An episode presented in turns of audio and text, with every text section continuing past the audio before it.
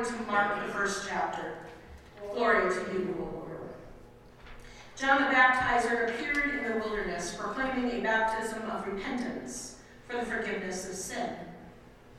And people from the whole Judean countryside and all the people of Jerusalem were going out to him. I need you to let me And know were when baptized by him in the river Jordan, confessing their them up, sins. because that's when we see. Now John was clothed with camel's hair, with a leather belt around his waist, and he ate locusts and wild honey. He proclaimed, The one who is more powerful than I is coming after me. I am not worthy to stoop down and untie the thong of his sandals. I have baptized you with water, but he will baptize you with the Holy Spirit. In those days, Jesus came from Nazareth of Galilee to be baptized by John in the Jordan. And just as he was coming up out of the water, he saw the heavens torn apart, and the Spirit descending like a dove on him. And a voice came from heaven You are my Son, the Beloved. With you I am well pleased. The Gospel of the Lord. Praise to you, Lord. You may be seated. Do I have any young people that want to come up? Okay. No. Grace, peace, and mercy are yours from the triune God. Amen. It's a new day, it's a new year, and it's a new world. Each church season brings a basic theme. If I'm bold enough to suggest it be called a theme. Advent means coming, and we wait for the coming of Christ, both the stable and we wait for Christ to return again. Lent comes from the word that means lengthen, and it's it's 40 days connected to the 40 days that Jesus spent in the wilderness, where Jesus spends time in prayer and fasting.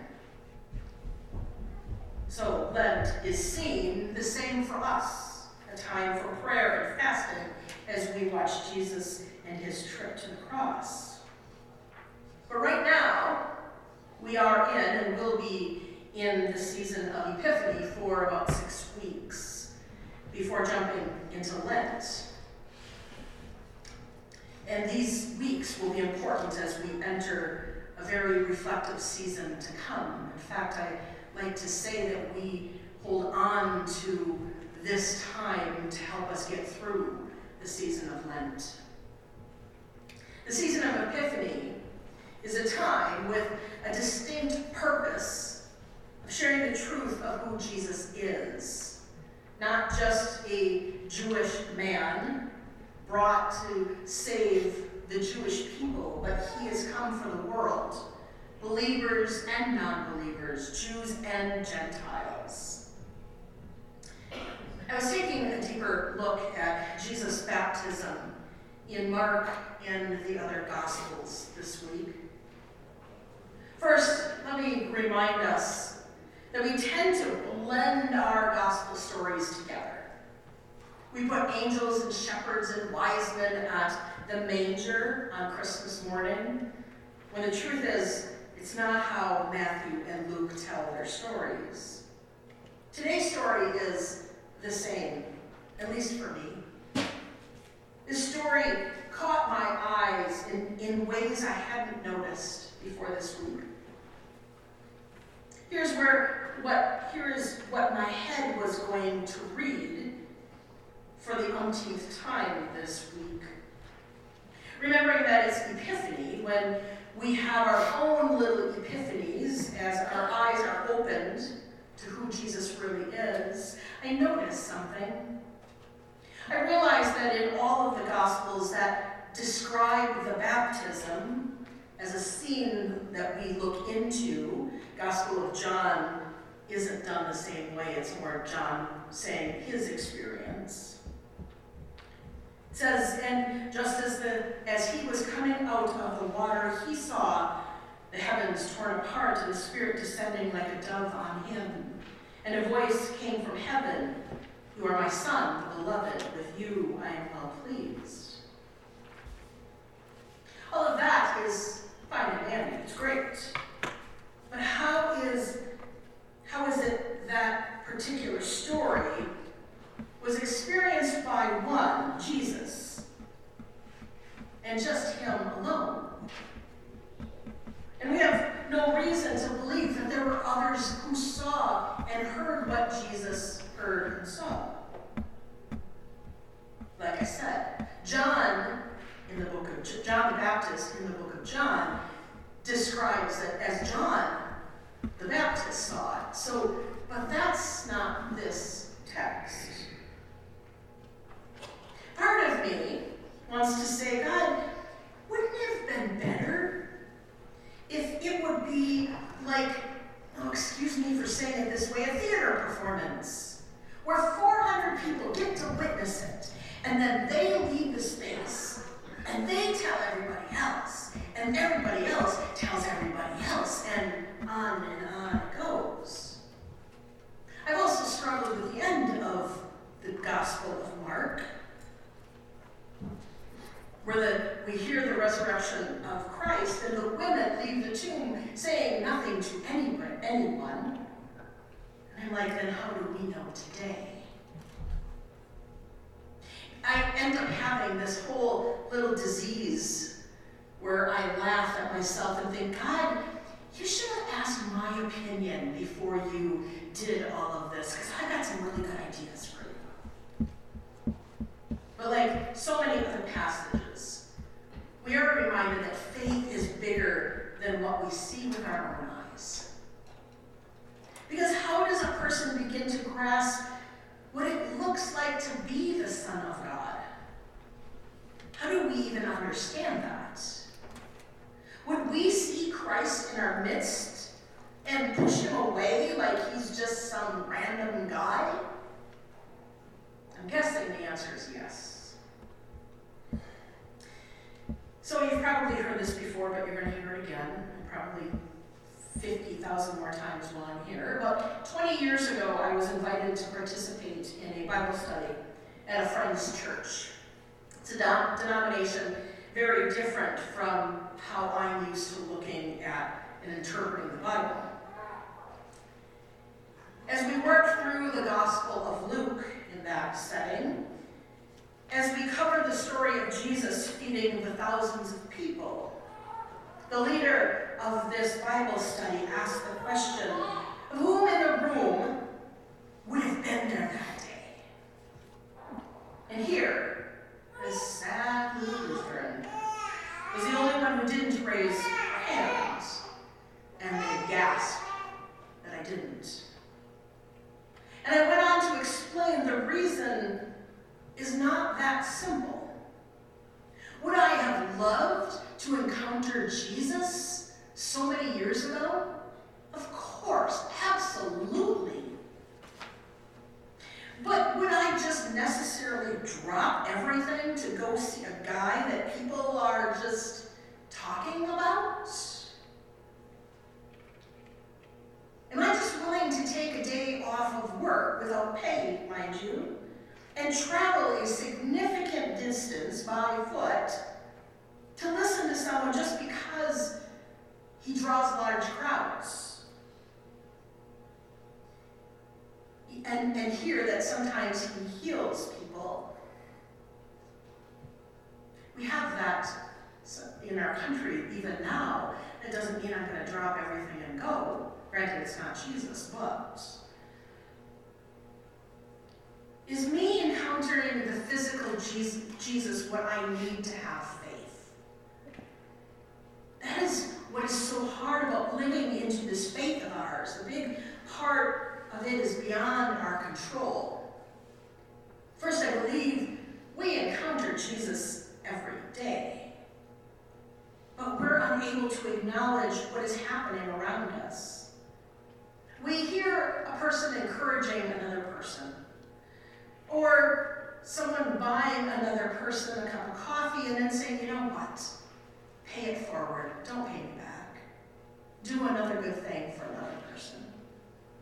We see a person walking with another who is struggling to get back on their feet.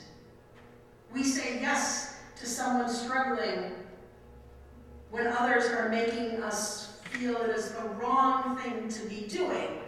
Like maybe you shouldn't help them, they might be taking advantage of you. We explain it all away as it's just the right thing to do. And not recognizing the work in and through us, the work that is being done by God.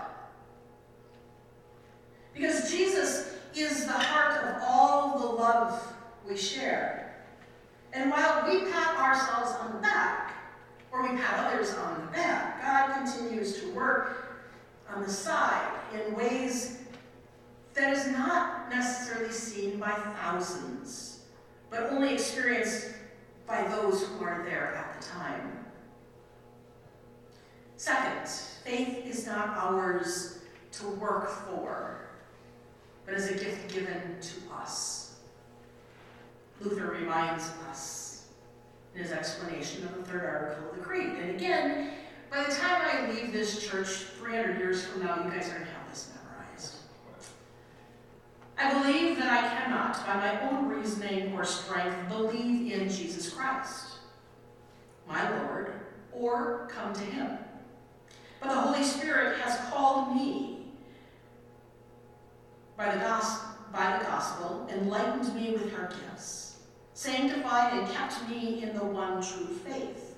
In the same way, she calls, gathers, enlightens, and sanctifies the whole Christian church on earth and keeps it with Jesus Christ in the one true faith. The Holy Spirit is really busy. Through the Holy Spirit, our eyes are opened as we read scriptures, but even more, we get this inspiration or insight every time we encounter Jesus beyond these words that we read in the Bible. When we see loving acts being done to and by our neighbors, the truth is, no one needs to see the heavens torn or the dove descending no one needs to hear the voice of God to know the truth of the Son. I know that for some people, seeing and hearing is essential to belief, or that they have to have proof in order. But God is so much more than we can even begin to understand. Because I don't understand why a Savior born in a stable or salvation is found in a body on a cross. I don't understand really how grace works or how God is able to forgive over and over and over again. And with my sins, over and over and over love looks and feels like. I have been loved and I have loved others. I know what it is to step away from my wants and my needs to help another person, not because I have extra money to burn or I have all this extra time to, to waste on somebody else. I know the heavens being torn and the Holy Spirit descending upon Jesus and that God speaks and while I don't understand it, I don't have to in order for it to happen. We hear these stories and believe because of who God is. We feel the power of God through creation and water. We taste the compassion of God in bread and wine. We experience God every time we are loved and every time we love another. We know God deep in our being, even if we never see God face to face. God does everything to come to you. God tears open the heavens and descends upon you as well. God whispers your name and calls you beloved. God puts everything on the line, including God's Son on the cross, so that you see how beloved you really are. And God does it because that is who God is. And honestly, my opinion and my suggestions to God really don't matter. Thanks be to God.